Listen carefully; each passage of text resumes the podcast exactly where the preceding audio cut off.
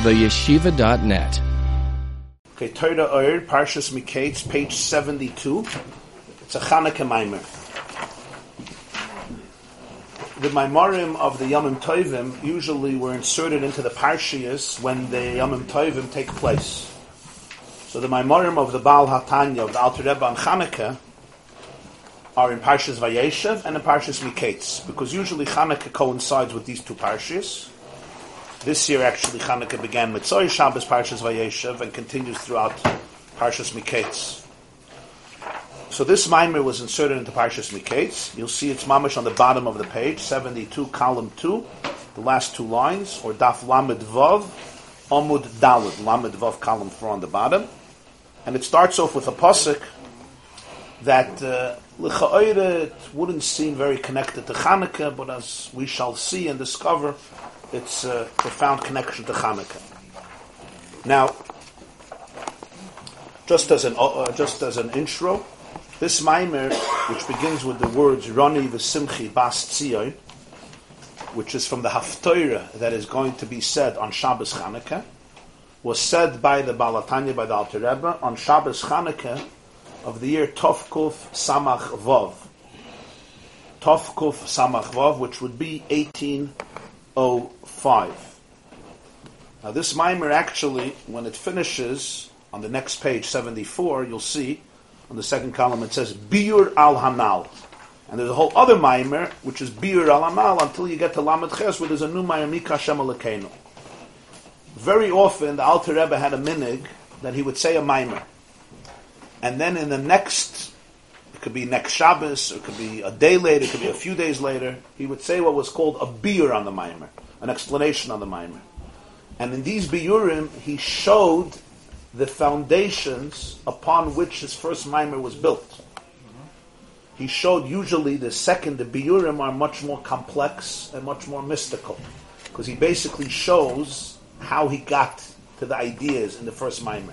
Usually in his Maimarim, he conveys his ideas. He doesn't trace back his methodology, his methodology and formula of thinking of how he developed ideas. In his Biurim, which were usually said for a more select group of people who were masters, both of Halacha and Kabbalah, he would trace back the ideas to the writings of the Arizal, to other writings of Kabbalah, Zoya, and develop it. So it was more winding, more complex, more subtle showing that's why it was called an explanation. It's not always an explanation. Sometimes it's more it's harder because he's trying to trace back the ideas. But in that process, he would also explain things more. So that's why a lot of the Maimarim at the end have actually a, a beer, just for for, for reference, for, for your own knowledge. So we're going to start the Maimir here. Rani v'simchi basiyeh kihinini va. Now, what is this pasuk? How does it come in here? You see page 72, two, two lines from the bottom. Yes. Yeah. How does it come in here? What's the connection? Rani v'simchi bas Tzion is a posuk in Scharia. In Scharia Perek Beis, posuk Yudalit. It's the opening words of the Haftarah of Shabbos Chanukah. And what it means is, Rani, dance, v'simchi, rejoice, daughter of Tzion, daughter of Zion, kihini niva, because I'm coming. V'shachanti v'soichich no'um Hashem, and I will dwell among you, God says. And many nations will come to Hashem. This is the beginning of the Haftarah of Shabbos Chanukah. There's something surprising here. Because just a few psukim later, Pasuk Yitzayin, Perik Beis ends in Scharia, and now starts Perik Gimel. And Perik Gimel is the continuation of the Haftarah, which tells the famous story about Yehoshua, who was a Kohen Gadol during the beginning of Bayis Sheni, and basically the Navi Scharia has a whole prophecy about him, and that prophecy includes a description of a menorah and a menorah burning, which is a continuation of the Nevuah in Perig Gimel and Perig Dalar, which that would seem connected to Chanukah. And yet the Haftarah inserts a few psukim from a previous chapter that completely don't discuss Chanukah, they don't discuss the prophecy that deals with the menorah, and that's his pella here, his question on which he builds the Maimer, why that was inserted into the Haftarah of Chanukah. Now the interesting thing here is this would seem like an incidental detail in Chanukah that doesn't capture its essence, but nonetheless, it is often in Yiddishkeit that from a nuance, you somehow get some, you somehow can get perspective on uh, on essential ideas, and this is an example for it.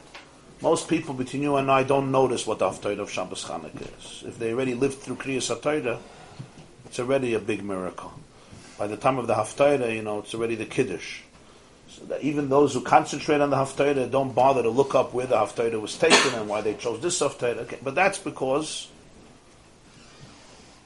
we don't, you know, most people don't even know how, how powerful and uh, insightful these things are. But obviously for him it was different. So, but L'chayda doesn't seem, a pasuk at the beginning of the Haftarah, but he's going to show how you have to say that these psukim, even though L'chayda they're not connected, they actually convey a major theme of Hanukkah, and that's going to be the connection. Face value, why wouldn't this sentence make sense to fit into Hanukkah?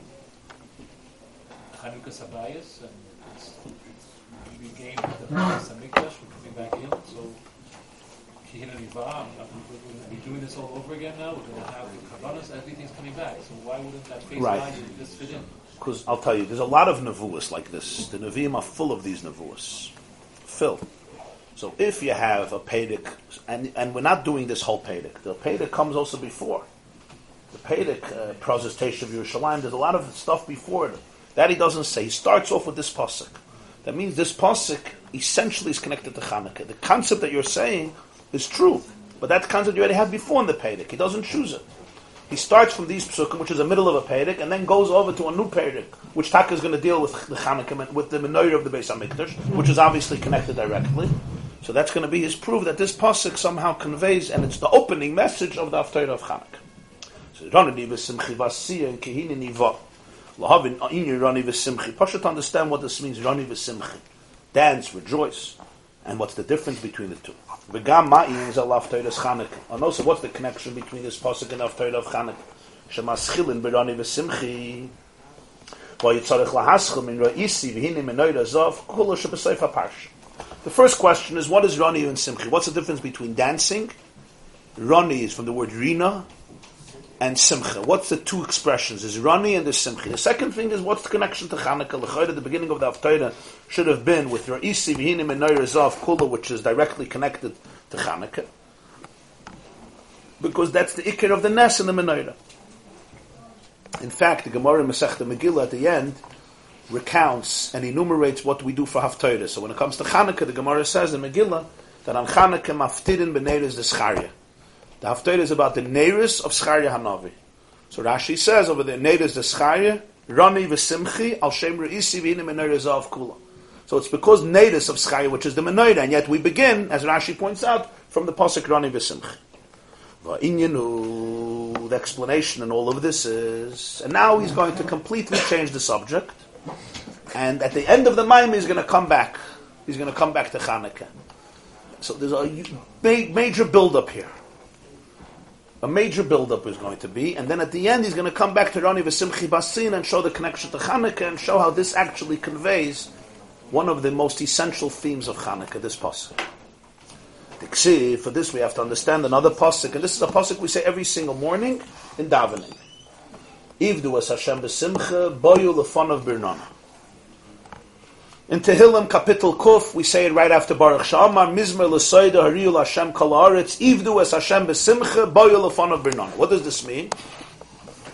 Serve Hashem with joy, come before Him, birinana. How do they translate birinana in the English Siddurim? Probably with... Uh, singing, with singing, with jubilation. Ve'isa bezoya. On this, there's a fascinating expression in Zoyar. Chelik Aleph, Daf Reish Chavtes, Zog de Zoyar. Simcha betzafra. Renona beramsa. The Zoyar says Simcha is in the morning. In Aramaic, Tzafra is morning. Ramsa is evening, night. So the Zoyar says Simcha is in the morning. And Ranana singing is at night. That's what the Zoyar says. Ivdu as Hashem b'simcha is in the morning. Boil the fun of Birnana is Biramsa in the evening, Erev. But Tzarech Lahavin, Mao Tzafra, Mao Ramsa, Mao Simcha, Mao Renana. Zoya says the two are connected. What is it? What is morning? What is night? What is Simcha? What is Renana? And then we can understand why Simcha is in the morning and Renana is at night. What does the Zoya mean with this? So for this, he explains now the concepts of Rina versus Simcha and Yoim versus Laila, day versus night, morning versus evening. This will be understood by an introduction. It's.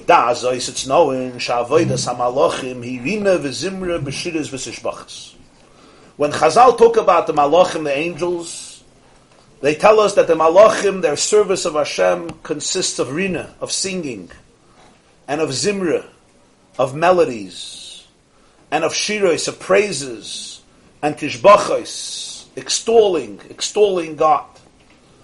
So when we speak about avodas malachim, we speak about rina, they're singing. Kenoida, where do we see this? Kenoida meinyan perik shira. We know this from Perik Shira.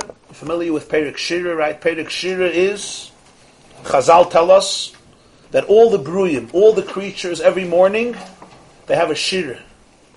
Once you get to hear it, sometimes if you wake up early enough, right? You hear everyone is singing. People are sleeping, but everybody is singing. They never have a problem waking up. They're always there before the sicken, and everybody has a niggin. So the Perik Shira goes through many, many of the animals. What does the frog sing about in the morning? And what does this bird sing? And this animal and that animal. It's fascinating. It's called Perik Shira. Especially we see this by the Malachim, that in all of the worlds the Malachim say. Shira. Really in Perik Shira we see all creatures. This is what they do. What they do with their life is they're busy saying Shira. They're busy singing.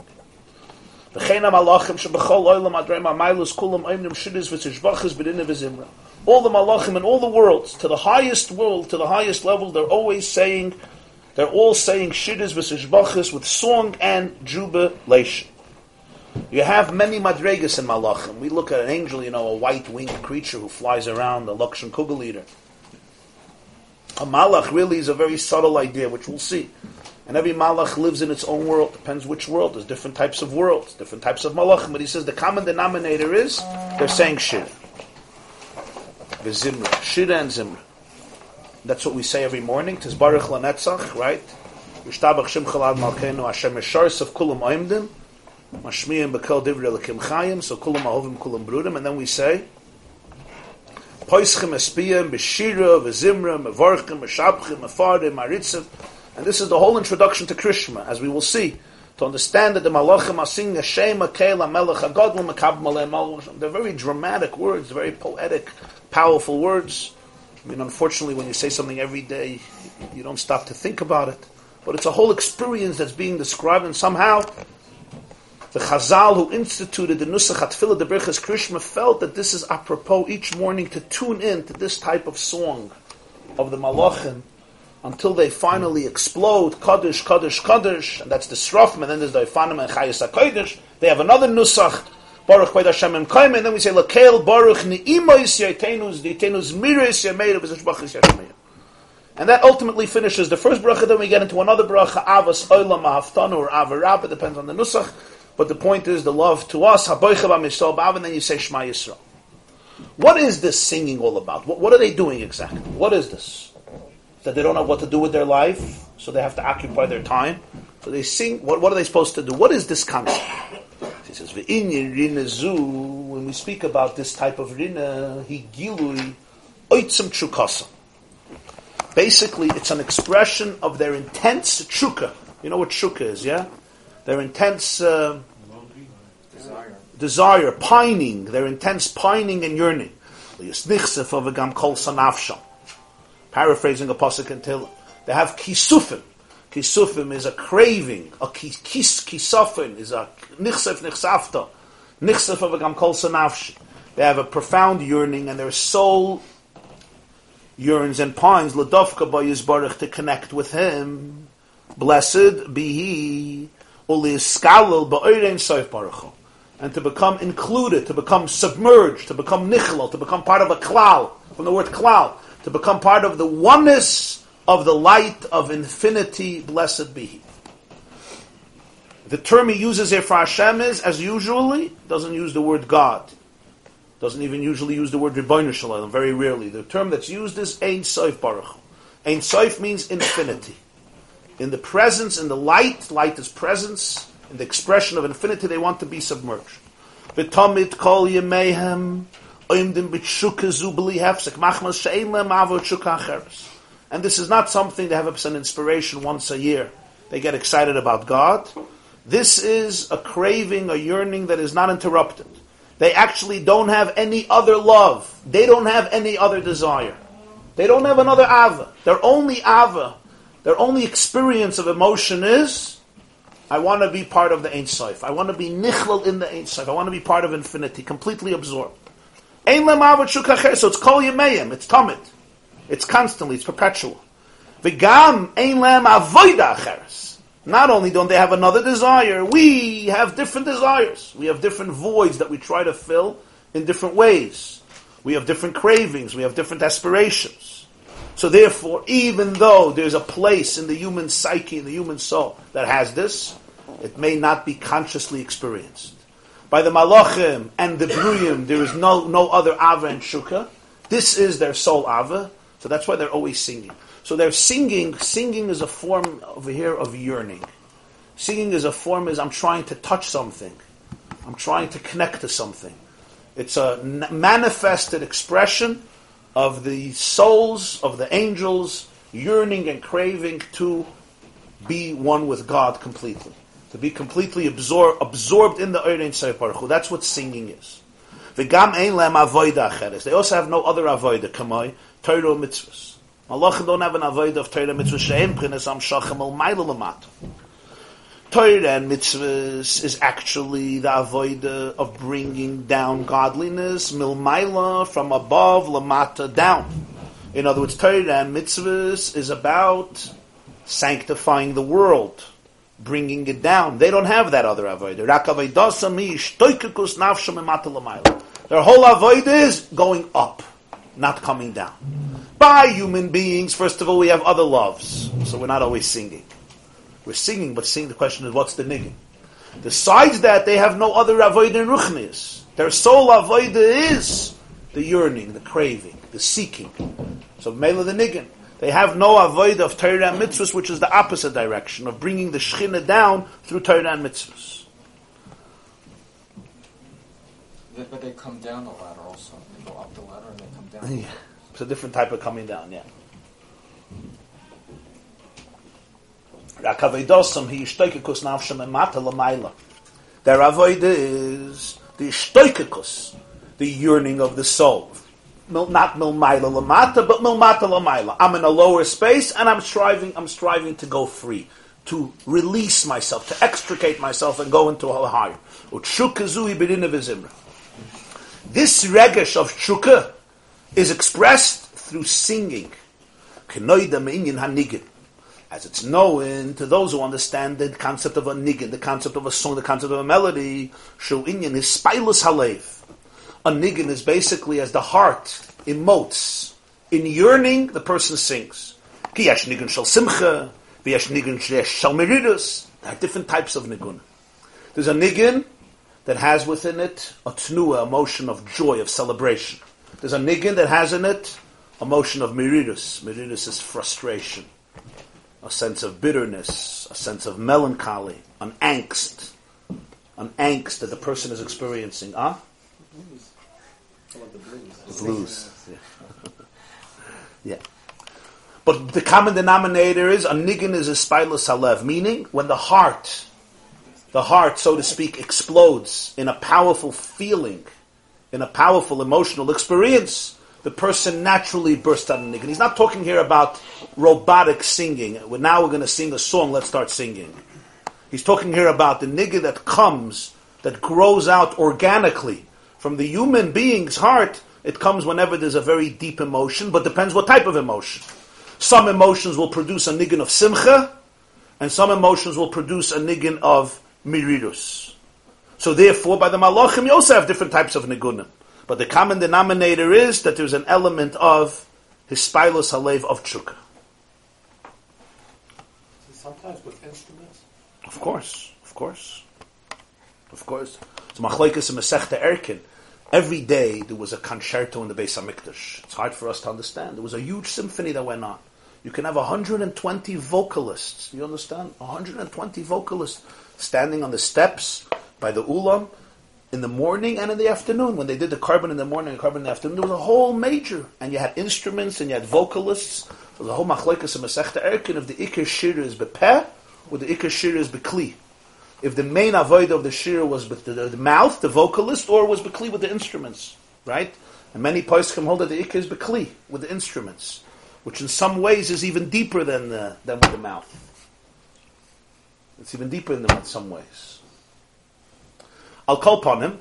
So this is the common denominator of every single type of niggin, and this is the concept of the malachim see. Now, of course, when he says yesh niggin as he brings elsewhere, very often one niggin has both.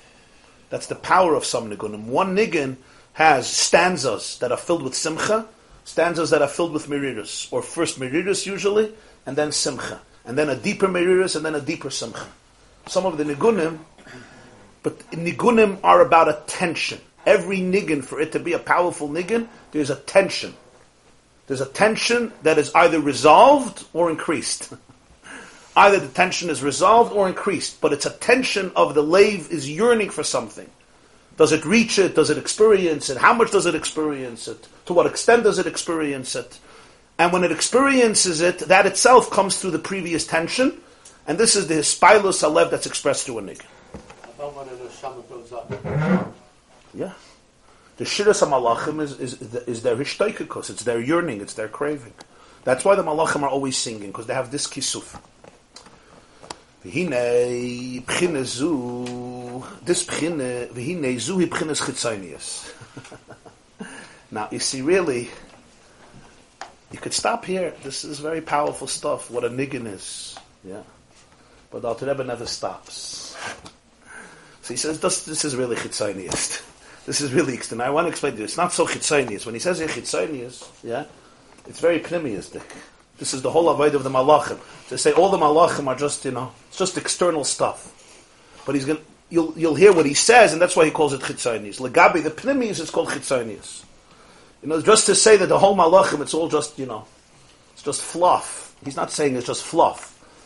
It's chitzonius legabi the pnimius. Now, what does this mean?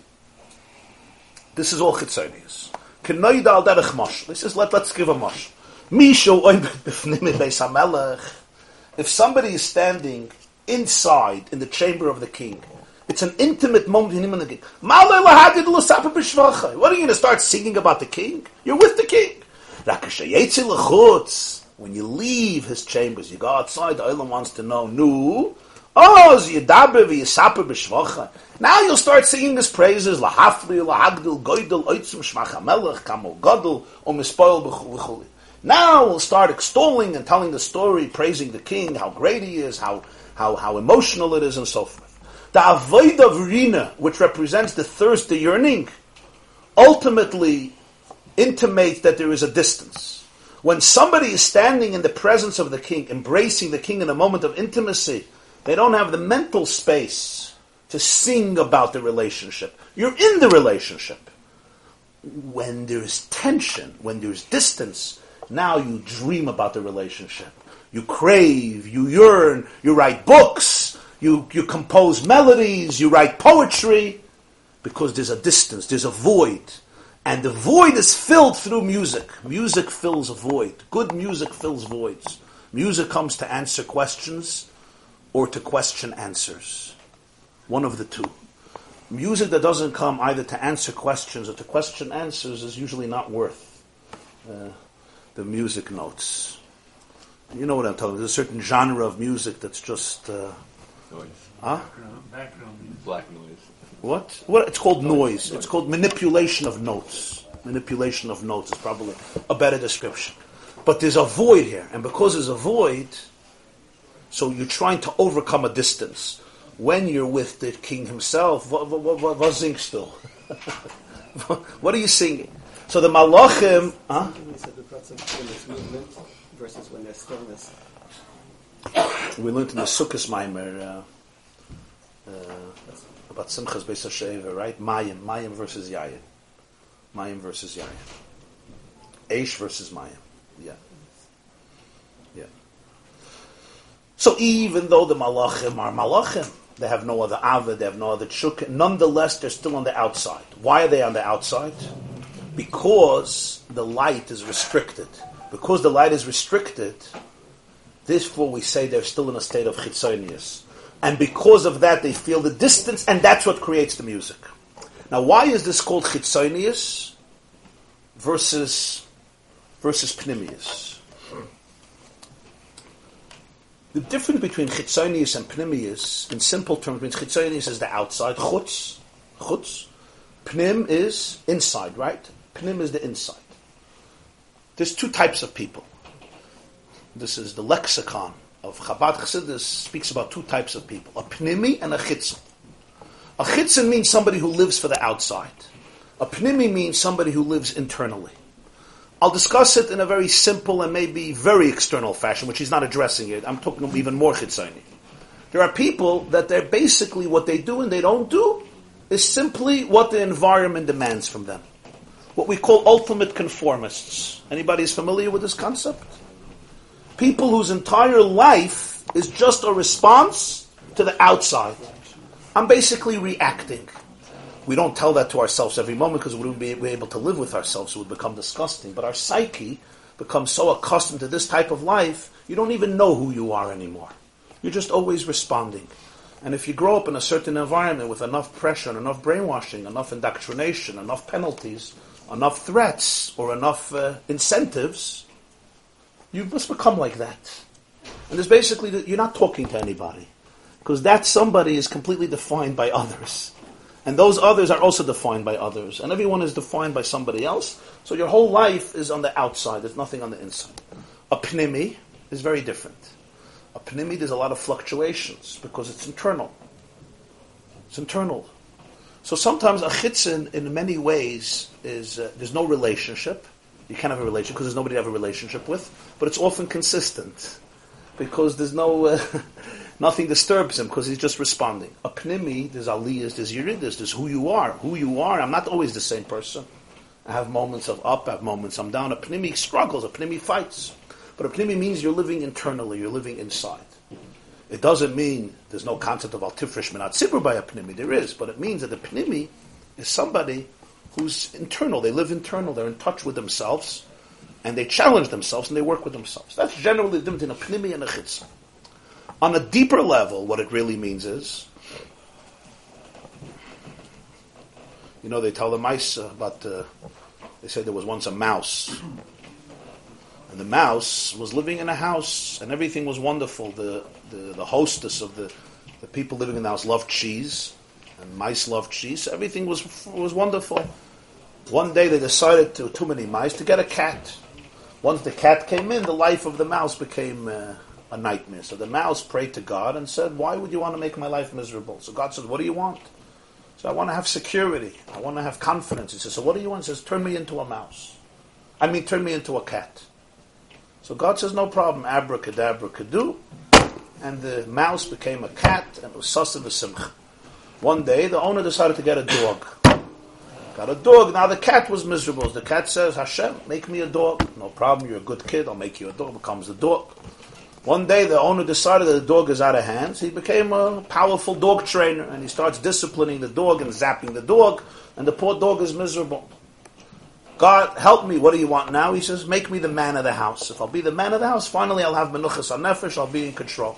He turns him into the man of the house. He feels confident and macho, and then his wife comes home. wife comes home, and she gives him a piece of her mind about himself. He's like, Rebbeinu Shalayla, what happened? God says, what do you want? He says, make me the woman of the house. The woman of the house, finally I'll be the book. God says, no problem. He becomes the woman of the house. She or he standing in the kitchen with full tranquility, and suddenly she sees a mouse.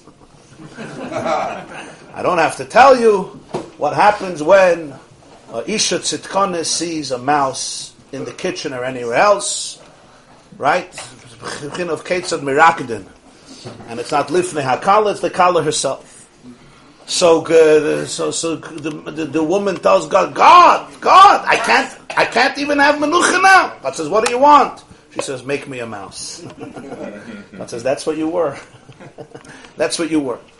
So the mouse is trying to be the cat, and the cat is trying to be the dog, and the dog is trying to be the man, and the man wants to be the woman, and then the woman wants to be the mouse again. That's what you were. So the chit, so sometimes people are scared of somebody who is scared of somebody else, who's scared of somebody else, who's scared of somebody else, who's actually scared of me. and that's the joke of life, right? People's fear of somebody who they think has an opinion, and that person is just responding to somebody else, and ultimately in the circle, it all comes back to the same person, so it becomes very comical and interesting and psychologically complicated or tragic. On a deeper level, though, we have here the concept of chitzonius versus pnimius in terms of perspective. Whenever something is relatable to the outside, it's called chitzonius. Whenever something is relatable to the inside, it's called pnimius. So how many levels of pnimius and chitzonius are there? Infinite. Infinite. So, the marshal, you'll have a teacher, and he has to give a shear. The shear is a very profound idea. There's the way he learns it to himself would be called a pnimius. There's the way he teaches it. He has to dull, dilute the wine with water, compromise the intensity of the idea because nobody will relate to it. So he's giving over the chitzonius of the sugya.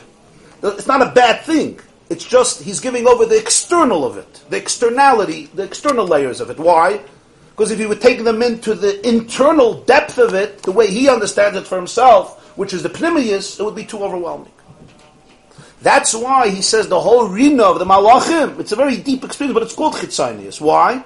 Because it comes from a state of them being in an external relationship, meaning what they get from God is not his intimate self but an external energy which fills them with a void and with awareness and with passion, and that's why they're singing. They're not inside the house, they're outside the house. Aye mekam kvoide. Yeah. Mishars of shoyalim zelazeh, aye mekam kvoide. And Reb Nachman says that it's not a question, it's an answer, right? Reb Nachman says, Mishars of shoyalim, shoyalim doesn't mean ask, shoyalim means borrow from Lashon Shoyal. Mishars of Shoyal imzelazeh, aye mekoim kvoide. They borrow from each other this awareness. Aye, in the question of where, that is the place where he is. In the question of aye mekoim kvoide. Sometimes in the question you have him much more than in the answer. Because the question is what creates the song. The question is what creates the void. The question is what creates the existential angst and the pain of distance that allows a person to feel close. In Aye Mekayim Kvoide, because they're in a state of distance, and in a state of distance, the closest you can get is by feeling that you're far. The feeling of distance, that's somehow the, sometimes the closest you can get. And that's a very deep relationship. But it's a relationship based on the fact that there's a chitzoniistic element. There's an external energy that you're experiencing, and therefore you have the mental space and you have the void to be able to sink, to be able to yearn, to be able to pine. This is the hispilus of the niggin, the emotion of the niggin. That's why he calls it Prinus Chitzonius. Who inyan?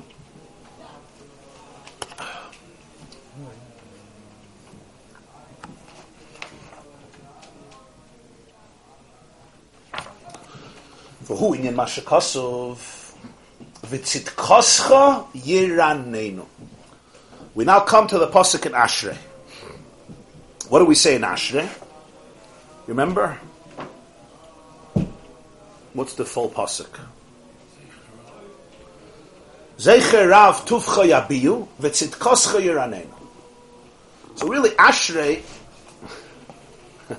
Ashrei is one of those kapitlach that has bad mazel. I once saw an article by a non-Jew.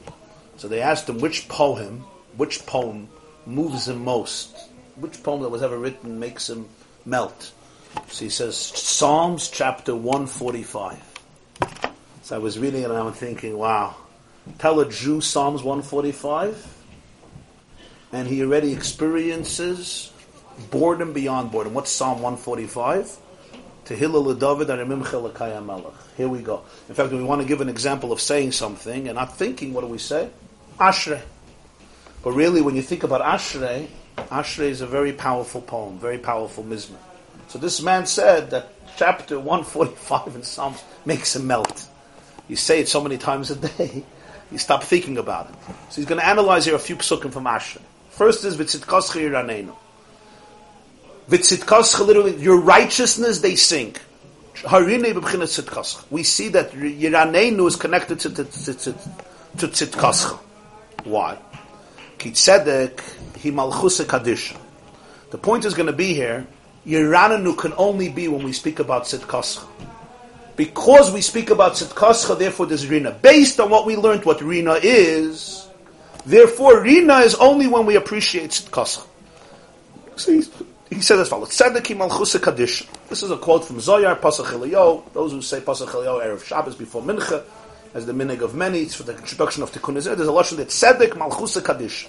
Tzedek is the holy malchus of Hashem. In other words, the midas hamalchus of Hashem is called Tzedek because Dina the malchusa Dina. Din is Tzedek, Tzedek, Tzedek. Tirdoif, but Tzedek tishpoit amisecha. Justice is the idea of Din. A melech has to build his empire and his melucha on din, on tzedek, on justice. That's the key issue. But tzedek tishpat amisecha, tzedek tzedek tirdev, v'shaftu asam mishpat tzedek, and therefore tzedek is associated with malchus. And therefore, the energy that comes from midas hamalchus is always restricted. It's with a clear din, which is always about a shear, a fixed amount. A din is always about a defined judgment and verdict. And he says as a Maimer HaMuzgar, Moiznei Tzedek Pirush Yesh B'chinas Maznayim Sheshoitlim B'chinas El Malchus Shamayim Shenim Shel Chol Chad V'chad Lefim Shura Delay. Pasach Eliyahu, he says there, Tzedek, Malchus Kadisha, Moiznei Tzedek, which means Tzedek has a scale in which all the energy is weighed, how much every person gets of the oil Malchus Shamayim, the awareness of Hashem. Uksiv, another Pasuk tells us in Tehillim, Tzedek Molo Yiminecha. Tzedek fills your right hand. What's the connection between tzedek and chesed? Ki malchus malchus.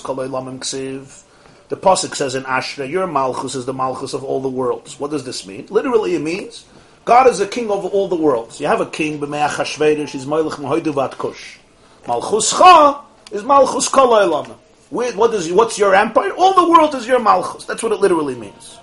But Alter Rebbe is going to tight share a little deeper that all the worlds receive their consciousness and energy from Malchuscha. All the worlds come from Malchus, meaning.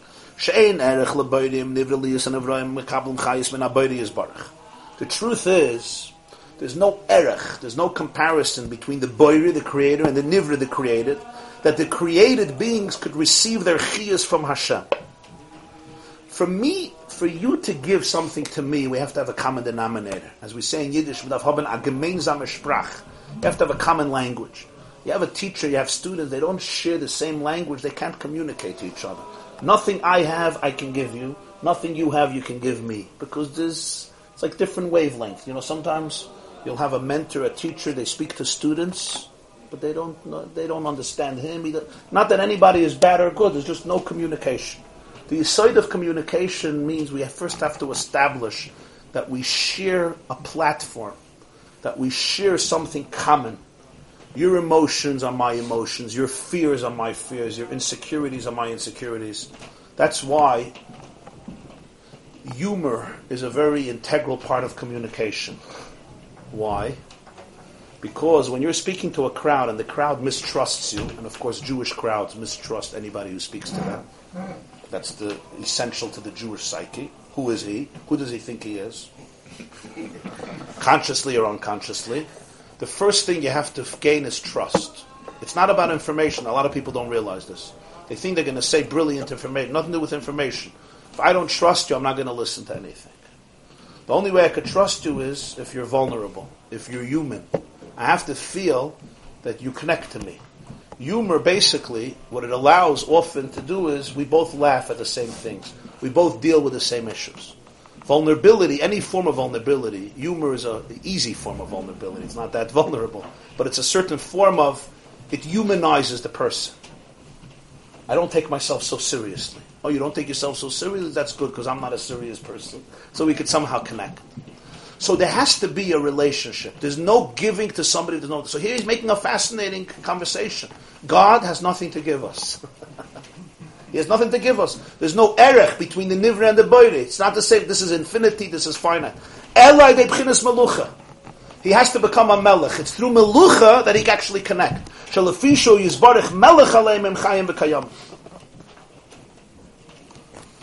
Imagine you give a shear to a rock, and you expect the rock to absorb the shear. You can't, right? In, in yeshiva, some of you have heard, there's a klotz, it's a klotz. You know what a klotz is? Piece of wood. Nobody ever told that? Uh, okay, you're lucky. No, no one ever told me it was a piece of wood. Oh, okay. So now you know. You know, a klotz. It's not. I'm not explaining myself well. But a klotz. No, look at the klotz. Yeah, he's not going to explain it again. Give another marshal. Give an, a klotz is a klotz. A klotz. He said once. Uh, Beis Halevi once said Afayid. He says he has tremendous sayata deshmaya. What's sayata? He sits and learns 18 hours a day and he knows nothing. He says for that you need sayata deshmaya to learn 18 hours a day. Nothing should go and you need special help from heaven. So the story as a klot. Are you going to speak to a klot? No, give a mushal, give an explanation. It doesn't work. Sometimes you're speaking to somebody, and they're busy texting. It's not what you say, it's not how you say. There's no relationship. I'm not in your world, you're not in my world. It's not shaykh. Sometimes a chacham is speaking to a person, it's not in the same era. He says, for us to experience divine life, it's, it's not shaykh. Divinity is, infin- divinity is infinity. The nivra is a whole different reality, so therefore there's no erech. Unless Hashem identifies himself as a king, as a leader. A melech is a leader once he identifies in him the quality of leadership, the quality of leadership creates space for otherness. A leadership, de- a leader by definition means a real leader. You're in tune with your constituents. You're there for your constituents. So Hashem as a melech redefines divine energy into finite energy. It creates the commonality between the divine and the creation. So now the chiyus, the shear that he's giving, is relatable to me. It's relatable to me. It's relatable to my consciousness. Malchuscha malchus kol olam. Kol olamim can only be here because of midas hamalchus. Because of malchus. Because he's a melech, therefore they get their existence, and their existence is one that is defined, is limited, is restricted. It's my heartbeat, it's my consciousness. If I was feeling the full intensity of the divine, there was no, there would be no I, there would be no ilamim, there would be only the boire. Ein soif excludes everything else.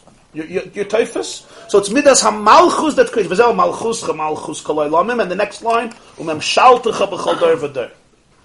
Oilamim im b'chinas makim. Der der is b'chinas man, hakal nimshach b'chinas malchus.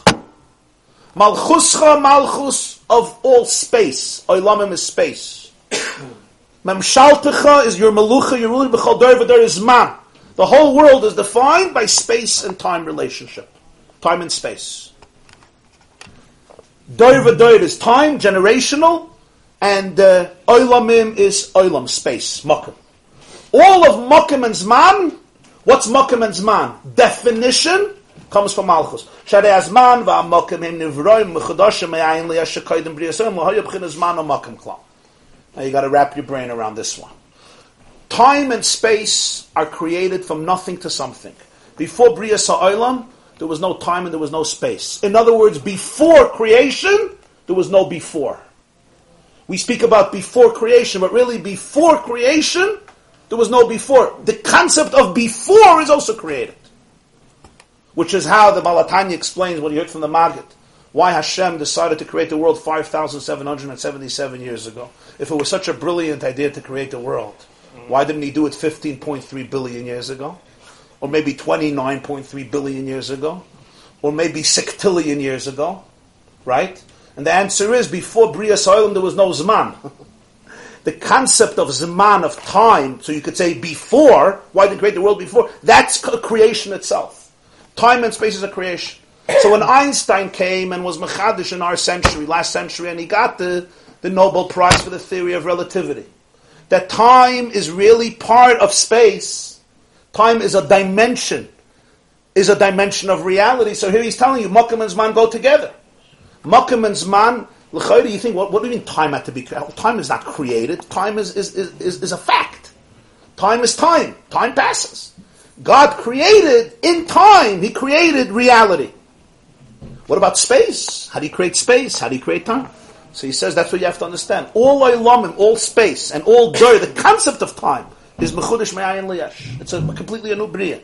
So in other words, the bria asylum is not a creation of physical material, of atoms, of molecule, molecules, of the physical matter that comprises the universe. No. The very definition of time and space, which are the boundaries of the world, the parameters of the world, within which matter exists, All that is created. There would be no way you can have created beings who are finite and they live within time and space, and we don't know how to go out of that structure. I can't go out of space and I can't go out of time. Aristotle once asked his students, Who is the greatest teacher in the world? But he murders all of his students. There's no teacher like him, but every one of his students that he comes in contact with, he kills. His answer was time. There's no teacher like time, and there's no killer like time. So we can't get out of that. We're in the late mode of Gvul. Ela de b'chinas malchusi is baruch. Shabo shayach b'chinas man. Melach. Hashem melech. Hashem malach. Hashem yimloich. We always say in the psukim, right? Hashem melech now. Hashem malach yimloich. In melucha, suddenly we speak in, about time in terms of him. When he becomes a melech, in other words, when he identifies himself as a melech, a melech means you're a leader. You can't be a leader if you don't have anybody to lead. There's no relationship. It's concept of marriage. Malchus, it says in Kabbalah, is the feminine. Why? You can't be married to yourself. Although many people think they could, but in reality, even the Supreme Court, at least for present, for the present, is moida that you can't be married to yourself. The law may change at some point. After all, most of us have split personalities, so why can't you be married to yourself and get a group discount? And there would be more shalom bias, because the arguments would be between your psyche and your psyche. So there wouldn't be hollering, there wouldn't be screaming, and so forth. But nonetheless, even modern world recognizes for marriage you need otherness. Otherness. And that means taking somebody else seriously which is the challenge of marriage. Not to take other people seriously, you can't get married. I mean, you could get married, but you know what it looks like. You become a married man when you start taking somebody else seriously. Or to quote one philosopher who said, We don't love other people, we love our version of them. When I love my version of you, I don't take you seriously. I take myself seriously and I put you into me. That's not malchus. And you have two types of leaders. One leader, he's not talking about one leader, the only reason he's a leader is to feed his ego. So that's not malchus. I need you to be me. So actually, I'm not a melech, I'm an evet. a melech means I don't need you to feed me, I'm fine. Therefore, I can actually be here for you. Understand this. Malchus here doesn't mean what we call a king, Louis Fourteenth, or Tsar Paul or Alexander. We're talking here, the concept of Malchus means a leader. For me to be a leader, I have to be able to think about you. That means I don't need you to feed my ego, because if I need you, I'm not a king, I'm a slave. It looks like I'm a king, but really I'm a slave. Are you a king or a slave? Once had a couple that came to me, so there was an issue over there. So uh, the woman says he never consults me, never talks. He's like a dictator in the house. She says, Rabbi Jacobson, why don't you tell my wife this is a Rambam? People start quoting Rambams in therapy sessions, you know, it's tzaddis. Rambam's Gemaras, because then it's not them anymore. It's already God doing the job, and God tells them what to do. And once God, once God tells you how to treat your wife, then there's nothing to do. It's over. Divine right. It's a divine right. Yeah, he's like. the- So I say, what Rambam? I mean, I knew which Rambam he meant, but I played dumb. Rambam in Hilchas is Surei Bia, that uh, a woman has to treat her husband like a melech. He, in her eyes, he has to be a melech. So just explain this to my wife that Al Pitaira, I'm the king. So I said, first of all, you should read the whole Rambam over there. The Rambam also says you have to love your wife as much as you love yourself, and you have to respect your wife more than you respect yourself. So how does that work with a melech? Then I said, let me explain to you what a melech is.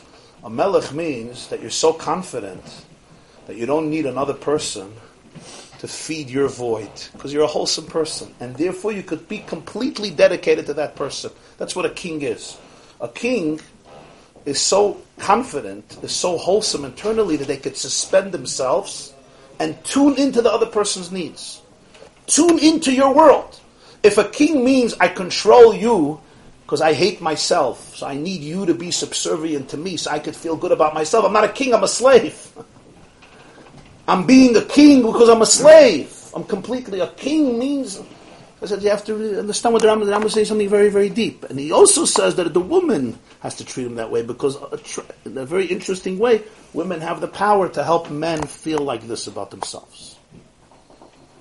Which feminism, uh, which feminism did not do so well in that sense. It didn't. It, a lot of women forgot about their power. because they're trying to be men, so they forgot about the power of women. Okay, but that's a separate sugi. So the point here of Malchus is very profound. Malchus is where God becomes finite. Why? Because if I'm to be in a relationship with you, I have to create space for you. If not, it's not a relationship with you. It's a relationship with me. I'm not a melech. Ein melech beloyam. So malchuscha is what creates oilamim, what creates bechol v'der. That's midas hamalchus. And therefore, he's going to come back, as we'll see. This is what explains what Sitkoscha is, what Yiranenu is, which is the void of the Malachim, which is still Chitzonius, as we will continue. Allah says, "Masha enkin ba'oirein soif baruch hu atzmoi shekishmoi kein hu ein loy soif."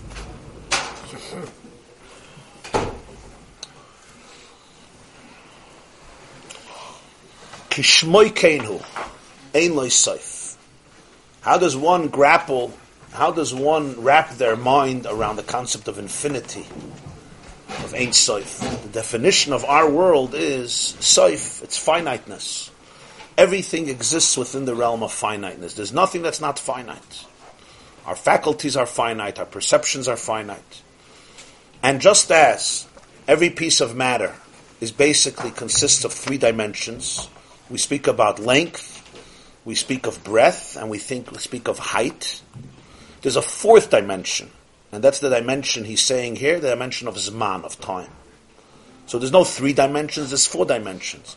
Just like everything occupies space, which is called makom, everything exists in time. How does one appreciate the concept that there's something outside of time? Something outside of space. What does not occupy space? So we can have some musig of something not occupying space in terms of a svara. For example, take a svara sichlis, an intellectual, logical idea. There's a svara in Gemara, hamoitzi mechaveri olavaraya. Gemara says svara. It's a svara. Hamoitzi mechaveri, the onus, the burden to bring proof. If you want to take away something from me, you have to bring proof, not me. It's a svara. Where does that svara exist? In your brain? And before your brain was formed, it didn't exist. Where, does, where is the makom of this svara? So obviously, it doesn't have a makam gashmi. It's not like the svara exists here in this this space medrash and somewhere else not. It exists in the world of logic, in the world of idea. This is called makam ruchni, not makam gashmi. It exists in a makam ruchni, not in a makam gashmi. You can't give it a geographical space. In terms of physical matter, everything occupies physical space, geographical space. But now we have to understand the concept that transcends space, it transcends time, and not just physical space and time, but even spiritual space, even conceptual space. Seichel, Svar doesn't have a physical space, but it has a conceptual space. It exists in the world of Seichel. Where is that world? It doesn't have a where. It exists in my brain, it exists in your brain, it exists before our brains were formed, and after our brains. It's not limited to a certain space. But there's still a concept of makam ruchni. So here he says, just like that genius can't communicate with his student, why can't he communicate with his student? Because there's absolutely no common denominator, there's no sharing, there's no platform that they both share, and therefore there can't be communication. All communication is based on the fact that there's common ground, there's commonalities. I speak to your world, I speak to your mind, I speak to your heart, but I have to speak to you, not at you. If I speak at you, I'm not communicating with you, I'm communicating with myself. So therefore, I have to find me in you, and I have to find you in me. If I don't find me in you, I can't talk to you. And if I can't find you in me, I also can't talk to you, and you can't talk to me. So God can't talk to creation. What does it mean talk? Here doesn't mean talk. Here it means create. Here means create. What do you mean he can't? He could do what he wants. He could do what he wants. But what it means is, you want creation to be finite, and it should be divine, because it's coming from the divine. You have a paradox. So the divine has to find creation in himself. In other words, he has to find the gvul in himself, and that's what maluch is.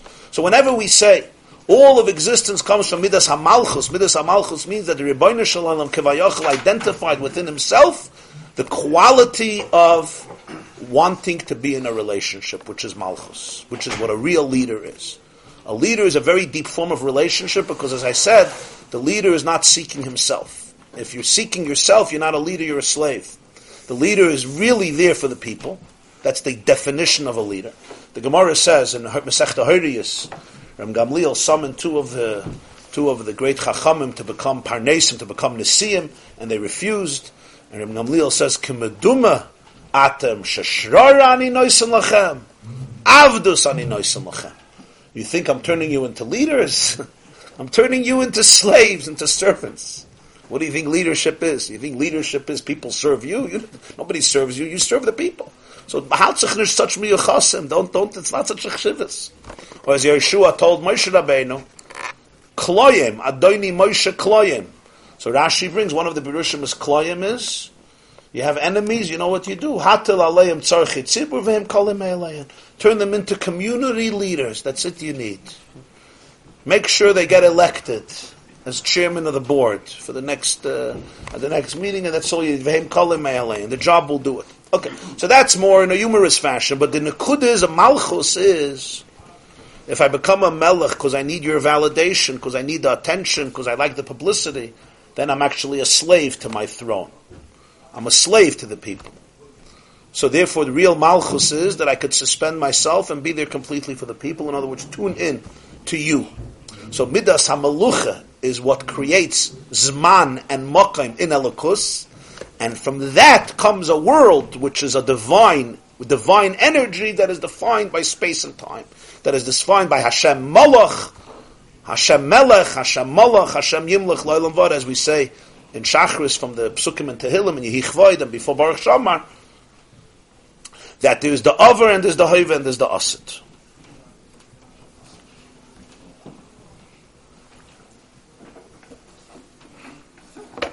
So he continues. Mashaykim b'oirin seif baruch hu atzma, shekishmoy keinu ein loy seif. Oirin seif itself, like the name represents, kishmoy keinu, ein loy seif, it has no seif.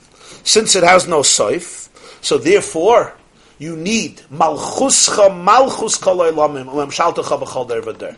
It's the melucha, midas hamalchus, that allows for space, and midas hamalchus that allows for zman.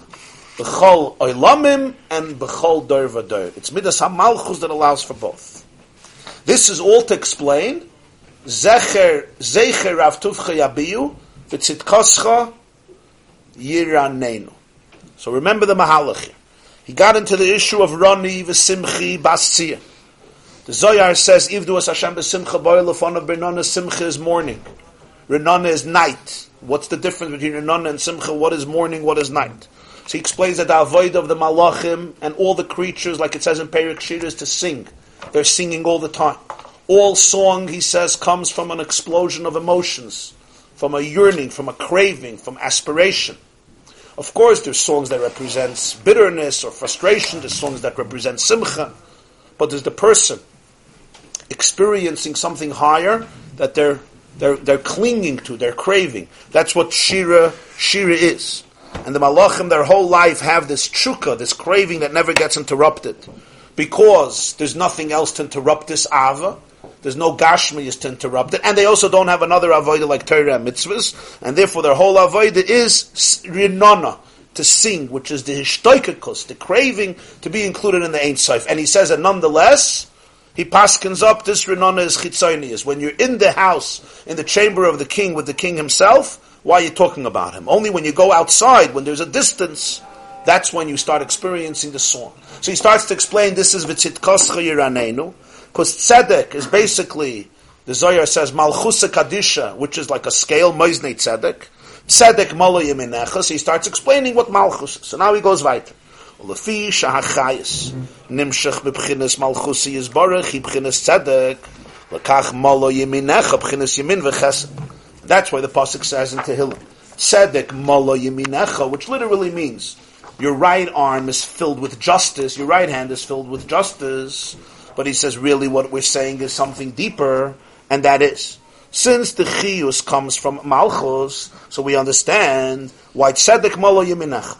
Because tzedek is the bchina of malchus dina, the malchus dina. It's based on structure, it's based on justice, it's based on verdict, v'shaftu asam mishpat tzedek tzedek ihudin. And that's the scale, midas hamalchus, to make sure that everyone gets the chiyus that they need according to a midah, with a just shear, a midah kol chad v'chad l'fim delay, like a scale. and therefore he says tzedek mala yeminecha. Why? Because since the chayis comes from malchus, which is tzedek, so it fills your right arm, meaning it represents yemin and chesed kamayim mechalkel chayim bechesed. Since the chiyus of all the olamis is from malchus, so that means malchus is connected to yemin because the source of chayim mechalkel chayim bechesed is giving. So the tzedek fills your right hand because your right hand, which gives life, has to be through malchus. If not, you give something that doesn't relate to people. So just like when a person communicates, you have to, which is a form of chesed. There has to be the tzedek, there has to be the malchus, there has to be tuning into their world. This is the concept of midas hamaluchet tzedek mala yeminecha. Yamin, which is giving, has to be filled with midas hamalchus, which allows him to become from Ein Sof, to redefine the energy as an energy that is relatable to existence. Now the Pasuk says, and we say this every morning. It's from the Nehemiah. Pirush, kilafi, sha'ata mechayes kulam l'kach tzvah shamayim l'cha mishtachavim. Pibchin is bittel v'hiskalulus.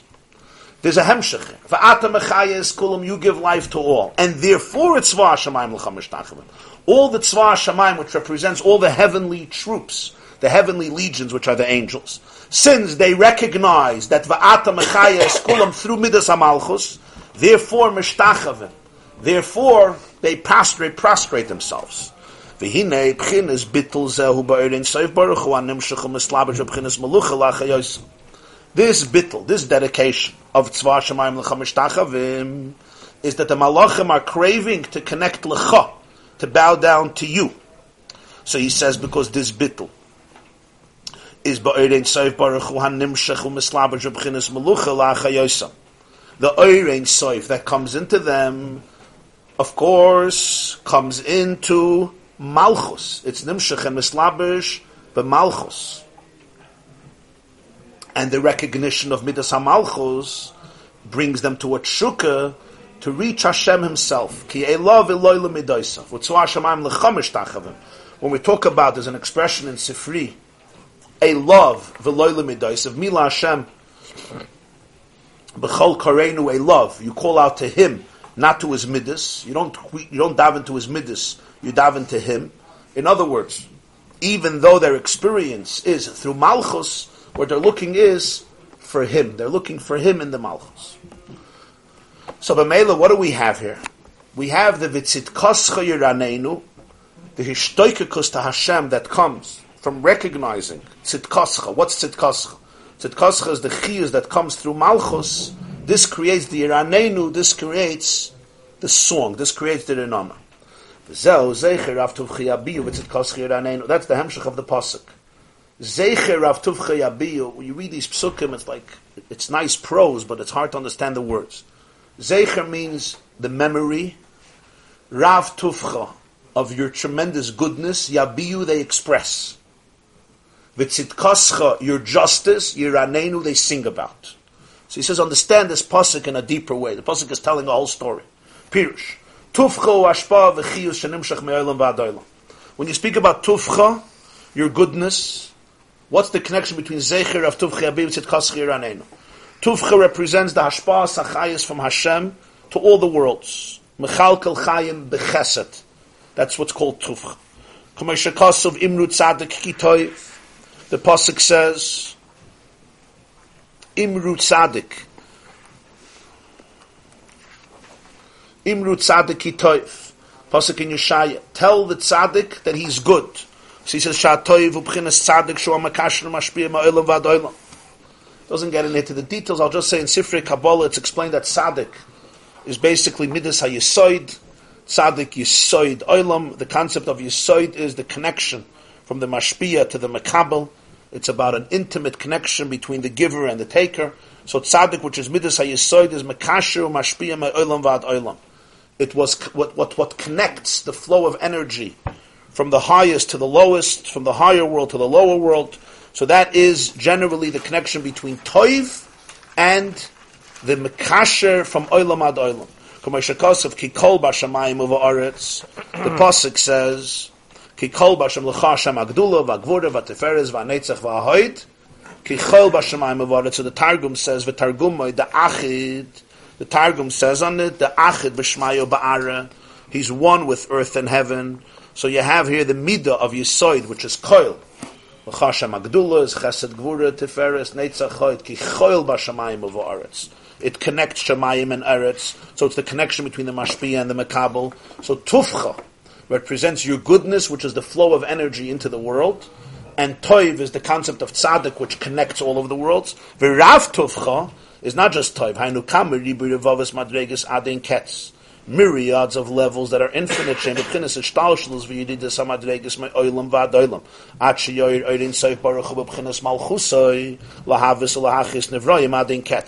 Rav Tufche is the infinite evolution from one world to another world to another world to another world until the Ein Soif goes through all of these transitions where it gets restricted because Ein Soif itself is infinite and then it gets restricted until it can enclose itself in what we call Midas Amalchus and give Toiv to all of the worlds.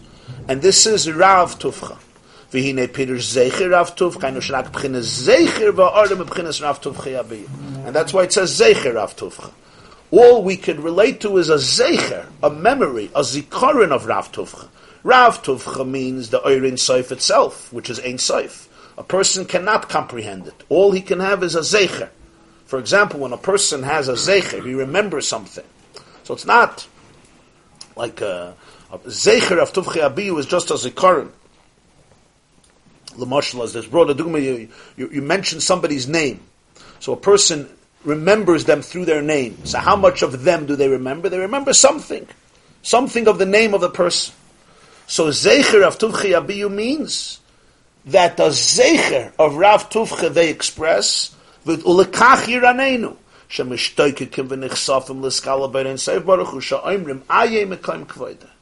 That's why Yiranenu, what is Yiranenu? They crave to be absorbed in the Ein Sof, and they say, where is he? Aye mekayim kvaida. So here we have the pasuk. Zecher Rav Tuvcha yabiyu v'tzit kosch Yiranenu.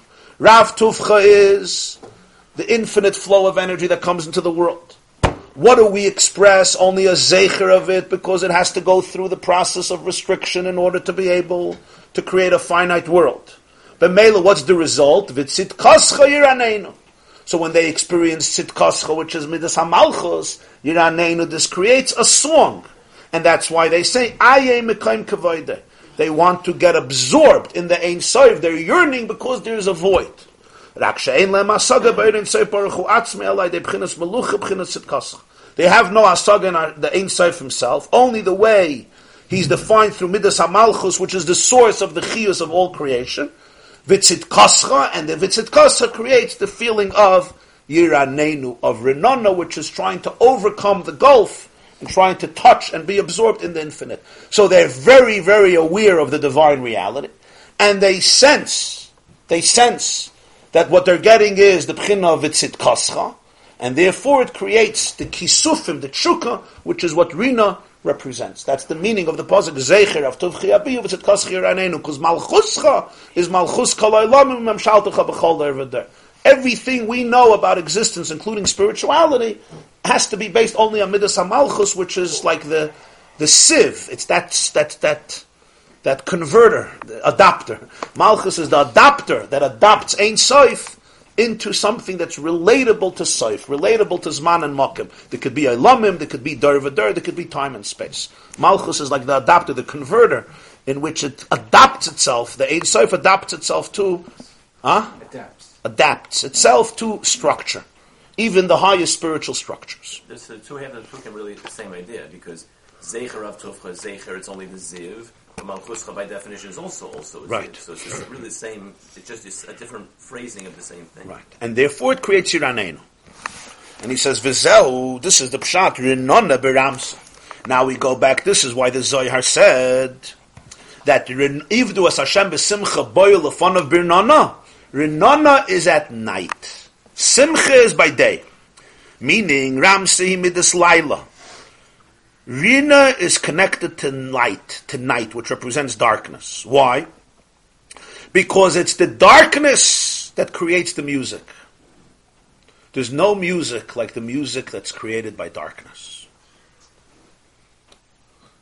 That is the deepest form of Rina. Because the darkness allows a person to experience the void, the distance, and from that depth, from that depth, Yoina, when he's in the stomach of the fish, and he says, Mima'amakim, from the depth of Sha'el Tachtas, one reaches out, there's no song like that song, because that song captures the full tension of human existence, the drama of human existence. It fuels the profoundest emotion because you're trying to overcome and deal with that void, deal with that darkness. So he says that's what the Zohar means. Renana, real Rina, Zimra, is created from night. What's the connection to everything we spoke about? Not that a person is in a void. Now, of course, voids exist on many levels, but the first void exists in Pchinas Malchusa Yisbarach when a person is experiencing Hashem's Malchus. Malchuscha Malchus kol oilamim miloshin helam. Here's a new taich in oilamim. We taiched oilamim, your Malchus, so you have Malchus Malchus has three interpretations. Pirush HaPashit is Malchus Malchus kol oilamim means your Malchus extends to all the worlds. Achashverosh's Malchus is Mehoidu Vat Kush.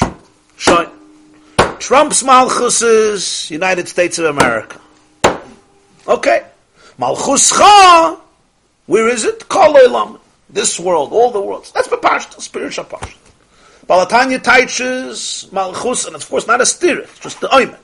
Malchus, Kol Elam means all Olamim, the concept of Olam, the concept of space, or the concept of time, Bechol Dor Vador, is only Malchus, only because of Malchus. Midas HaMalchus. And where the finite emerges, because the infinite needs to create space for otherness. Ein melech beloya. But he says, because of that, malchuscha malchus kol oilamim from the word helam. So Gemara in Psachim Daf Nun, I think oilam is miloshin helam. The word oilam comes from the word helam, concealment. Zeh shmi la oilam, so the Gemara zeh shmi lehelam. Kashem shani nichtov, ene kashem shani nikra. Rashi brings it. La'olam miloshen helam, concealment. Because of malchuscha, by definition, the highest spiritual experience in our world is dark. Why is it dark? Because it doesn't touch infinity. Because it's for malchus. So malchus, uh, malchus kolalam miloshen helam. So that's why the level of the oir that's revealed to the malachim, which is midas hamalchus, it's midas laila. Why is it midas laila? Because the atzmius of the oir in soif cannot be expressed, it cannot be cannot be manifested. Midas hamalchus creates the concealment; it doesn't allow the full energy to be communicated. So that's why rinona, which comes from malchus, always comes from a state of darkness. Now, of course, that's very high level of concealment, but from there already it trickles down more concealment, and then till there's complete concealment. This is really merumas in Gemara. Midas laila. It's a fascinating zushtel here between the Kabbalah and the Nigla. The Gemara Masechta Brachas, Daf Yud Aleph, the Gemara says, why do we say Yoitzer Oiru Voiri Choshech in Shachris? Who's talking about darkness? By night we speak Asher Bidvoroi Mariv Arovim. Hamariv Arovim. He creates Erev. In the morning we say Yoitzer Uvoire Choshech. So the Gemara says Sorich Lahaskir Midas Laila B'yoyim. You have to mention the midah of Laila, the concept of Laila, even by day. He says, "Dahainu commercial mavur bezoyer la'achlala chuli." Since he relied that everybody knew Zoyar Balpez, he doesn't even finish the sentence. The Zoyar says that in life you have to have la'achlala smola biyamina. The left side always has to be submerged and included in the right side. In other words, the two midas, midas yoim and midas laila, chesed, which is oir yoim, and gvura, which is laila, ought to be integrated. There has to be a synthesis. What's pshat? Pshat in Gemara is shaydei shemasigim achoshech vehelam shalorin seif baruch hu yoshes choshech sisroi lakachem ishtoike kivenechsaf me love baruch. Through the choshech you can have the yoim. When a person recognizes that the Eirin Sof is concealed, in other words, Yoshes Choshech Sisri, which is a pasuk in Tehillim, he places darkness as his concealment. Hashem is in a state of Choshech. This creates the Hishtoikikus. This creates the Renana. This creates the song. So therefore, you have to mention Midas. Laila Bayoim, because it's the Midas Laila that allows the person to create the Yoim. Kamaisha Kosov Nafshi Ivisicha Balayla. Yeshaya Hanavi tells us in Perik Chavav, my soul craves you at night. Was ist at night? Was ist at night? Pirush. Sha'omer la Baruch Hu, hare nafshi ata. A person tells Hashem, you're my soul. You're my soul. That's why I crave you. Because it's all concealed in a state of night.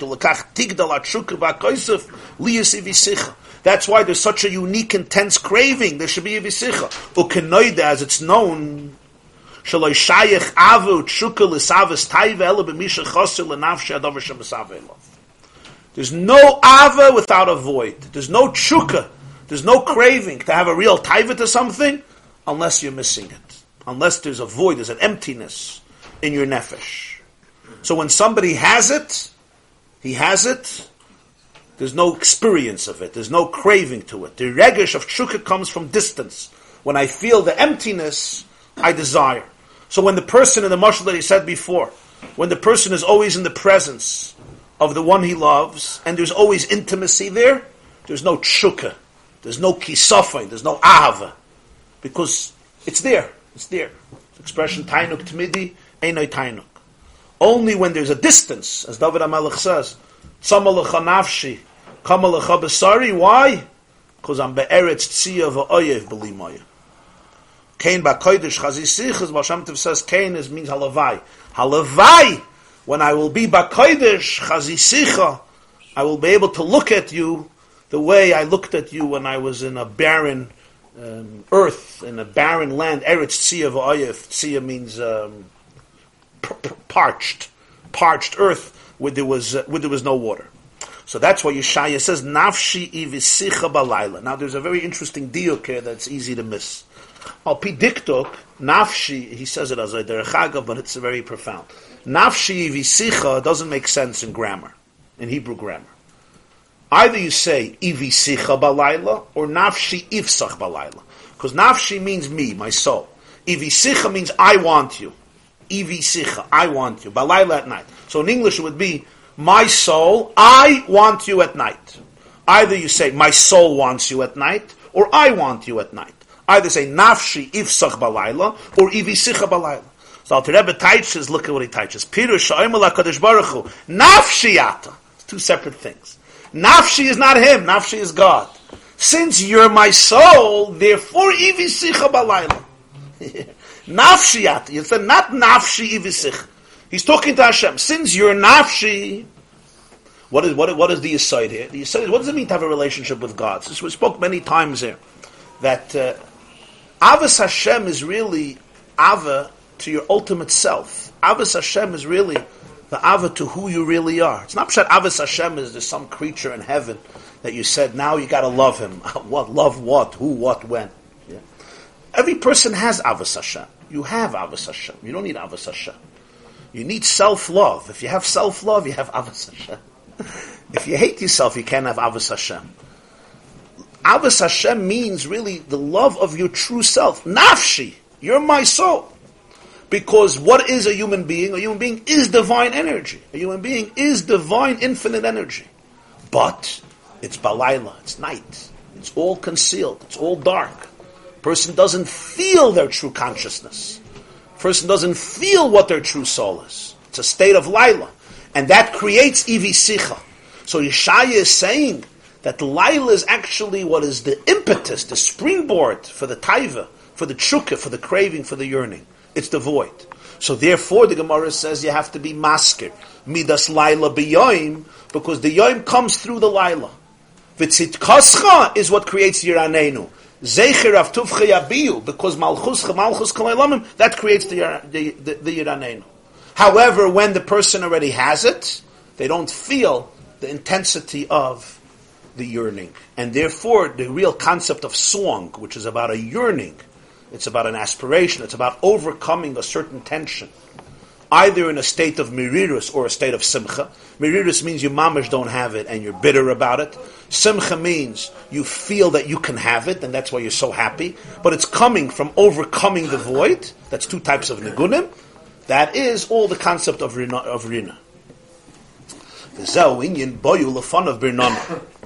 is the pshat when we say boyu lefon of birnan. So every word is mamish meticulous. What does it mean? Come before him birnana. Why do you have to come? Because you have to show up.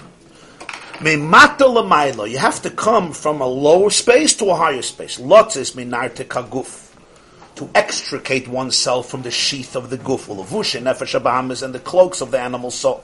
Ledovka by Yisbarach to connect Ayidei Renana Bebchinis Ramso Midas Laila through Renana which represents night He Bchinis Shem Muster Malubash Ba'irin Soiparach Bebchinis Helen Behester Now we understand why it says boyulafanov. You have to show up. You have to come Birinana. In other words, you're not there. You have to lift yourself up and enter with Renana. Why? Because the person is actually in a distant place. The person actually is in a state of lila. The person is in a state of alienation. There's no relationship. But there's a yearning for a relationship. There's lila. Lila means there's concealment. I don't feel, I don't know, I'm confused.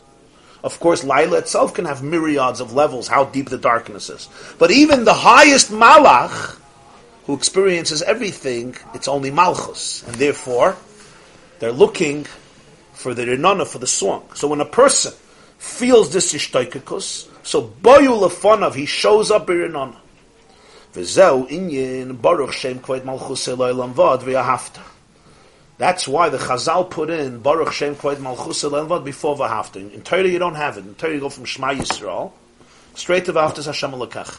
But we know as the Gemara says in Psachim that they instituted to put in Baruch Shem Kvayt Malchus Eloilam vad before V'hafta. Why?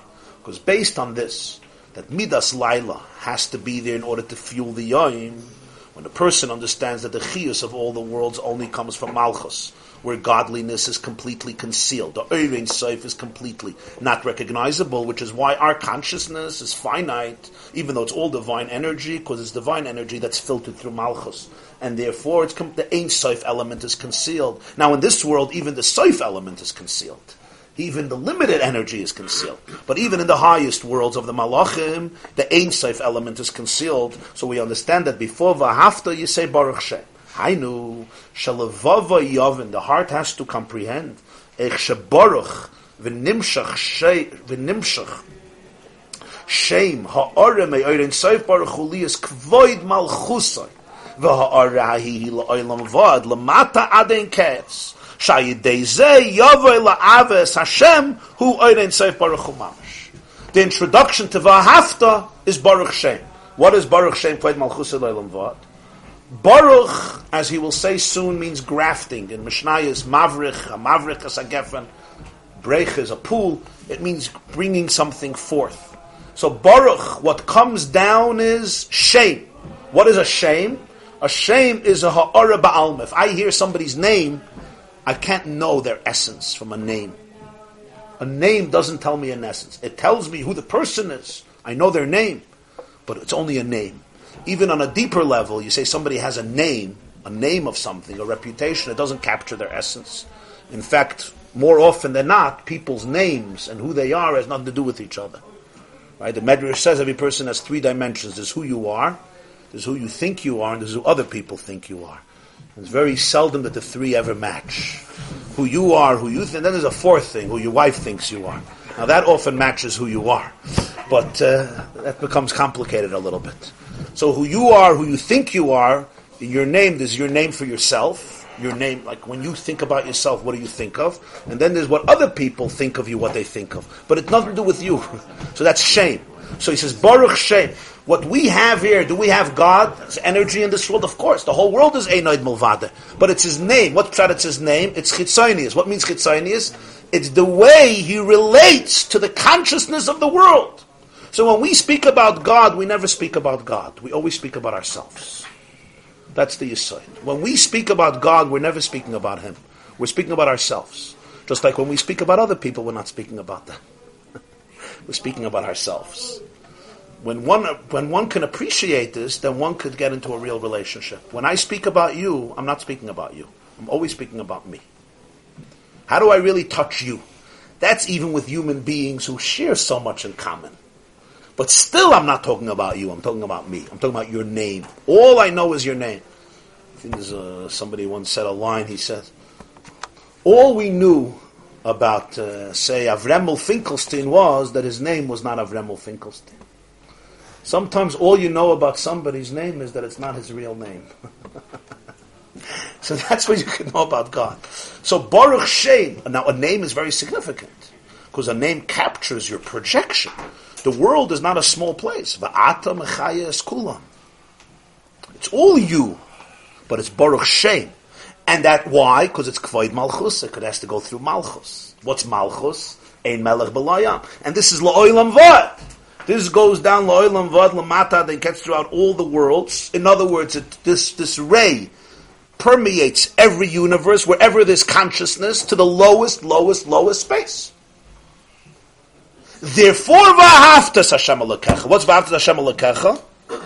It is void creates an ava. What's the ava? That he wants Eirein Seif Baruch Hu Mamish Liyas Alekecha B'chol Levavcha B'chol Navshcha Lidavke Rucha Baruch. He wants that Havaya, which is Ein Seif, should be a Lekecha. The two should become one. That your God should be Vahaftas Hashem should be a Lekecha. That should be your God. In other words, I should have a relationship with you, not on my terms, but on your terms. What, what's shame? What's Kol Malchusay and Baruch Shem? Baruch Shem is it's only the aura, it's not the real essence. So what are the words Kol Malchuso add to that idea of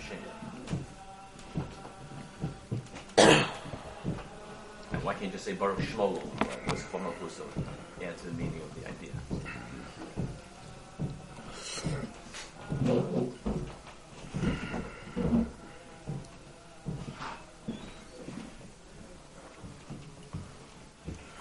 You're saying it's redundant. Shame and Malchus thing. is l'chayre redundant.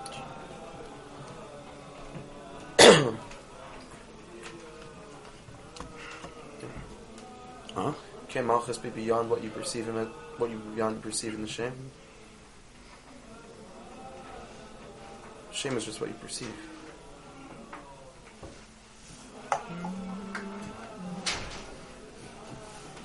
You want to know what's Kvoid Malchus? What is it Moisef and Shame?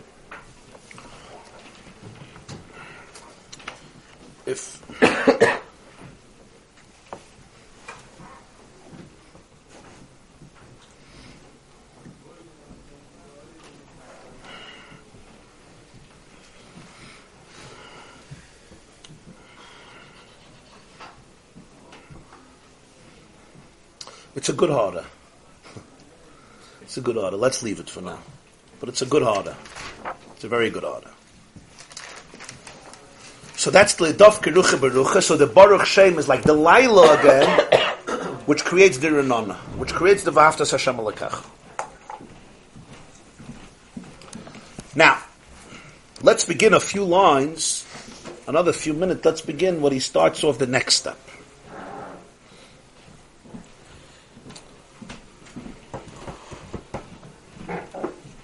Kol zel lemaila boyu lefonov birnona. This is all when you're going up this way. You're starting down and you're trying to come up. So boyu lefonov. You want to approach, there's always renona. There's a void and you sing out, you sing your void. And the Gemara is mechadish that there's a reason to celebrate the void because it allows for the music. It allows for the music. And then is Rinona. The kach tzorech li is tchila. That's always how avoida begins. You don't begin any other way. What's the source for this? Vaita Gemara in Shabbos Ayin Zayin. Now this is, uh, again, he relies, you know, the Gemara, the Gemara says a very interesting thing. I think it was Reb Zera, he saw that Reb Yehuda was in a very good mood. It was like the Adar. This is whatever you want to ask, you can ask. Was like in a very open mood. So Zayda says, I have a question. What's his question? In a farm, goats always go ahead of sheep. Why? So he says, ah, because that's how the world was created. First darkness, then light. So Rashi says that sheep are usually white, and most goats are black, dark. That's, that's the end of the story. You have the, the greatest person of the generation says you can ask anything. What would you ask? if you get an opportunity to ask the greatest Jew, anything you want, what would be your first question?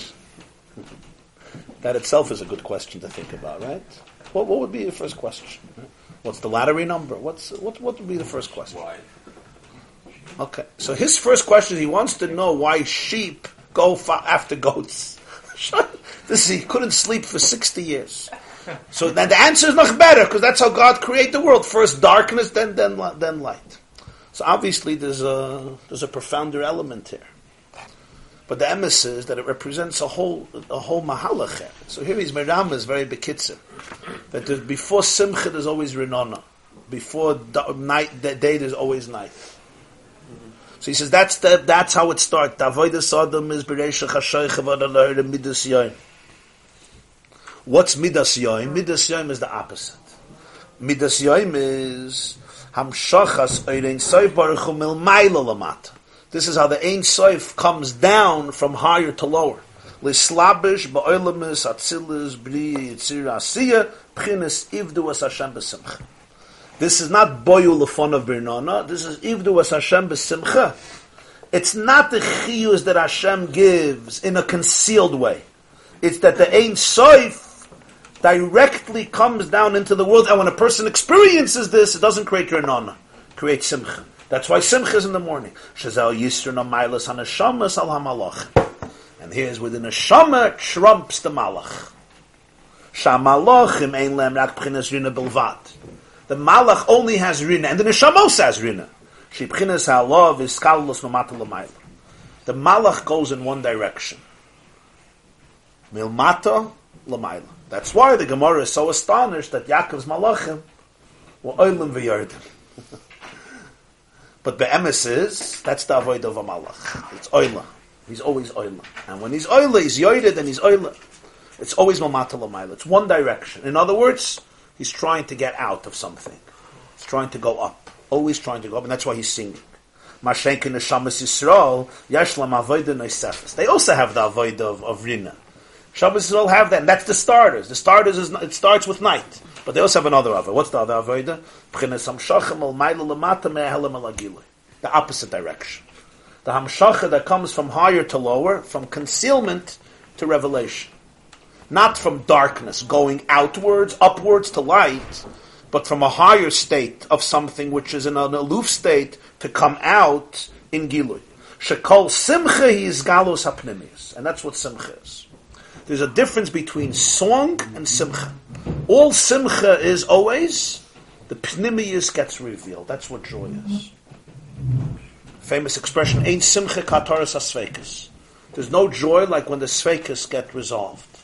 Whenever Pnimius, an inner truth comes out, that's what generates Simcha. To put it in other words, Simcha versus depression are not emotions. You don't have Chesed, Gvura, Tiferes, Netzach, Hoyd, Yisoid, Simcha, or Atzmos. Rather, Atzvus, depression, blocks all emotion. You don't know who you are. What Simcha does is, it removes, like when you have leaves blocking the sewer, you remove everything, and all what's internal could emerge. That's what Simcha is. It's Galus Apnimius. That's why you see, when people are in a very happy state, their full self emerges things that they didn't even know about themselves, or things that they tell somebody that's really from them. But usually there's blockages. What Simcha does is, it is this galus apnimius, and it affects this galus apnimius, and that's and that's what simcha is. So therefore, Renana is on the contrary. Renana comes from the void, from the distance, from the yearning. That's what creates song. Kisufin, nichsavam calls nafshi. That's what a real niggin is. A niggin is paying tribute to yearning. It it con- concretizes, not it expresses the kisufin. That's what a niggin is. That's why it's brought he brings that nigunim without words are much deeper than nigunim with words. Because lyrics, even very sophisticated and profound lyrics, always contain the energy. A nigun without words, you don't even want to be defined by words. It's a different type of, a different type of communication. A nigun without words, Baltanya was a big composer. So a lot of his nigunim are with words, like Avinu Malkeinu, Keliata, Koil Doidi Doifik, where you hear all these experiences, by the way, in his nigunim. But then he has nigunim without words. The famous one is the Dalit Bavas. the famous Dalit Bavis, without words dafka, because there's no words. Why is there no words? Because the kisufin are more infinite, they're profounder. Simcha is something else. Simcha is the pnimius comes out. But Mela, one is malmata lamaila, yearning, and one is malmaila lamata. Malmaila lamata is that the higher, deeper, inaccessible, unconscious reality emerges. And the person is overwhelmed from joy. It's a state of ecstasy, it's a state of intimacy, it's a state of oneness, when the outer becomes one with the inner. In Rina, the outer is frustrated by not being one with the inner. In Simcha, the outer becomes one with the inner because the inner comes out into the outer. In the, into the outer, there's an element of Simcha. That's the definition of Simcha. And this is an avodah that the neshama has that the malach doesn't have. How the neshama experiences, it'll continue. But that's a separate avodah of simcha that comes dafka in the morning, not, not, not at night. This class is brought to you by the yeshiva.net. Please help us continue the classes. Make even a small contribution at www.theyeshiva.net slash donate.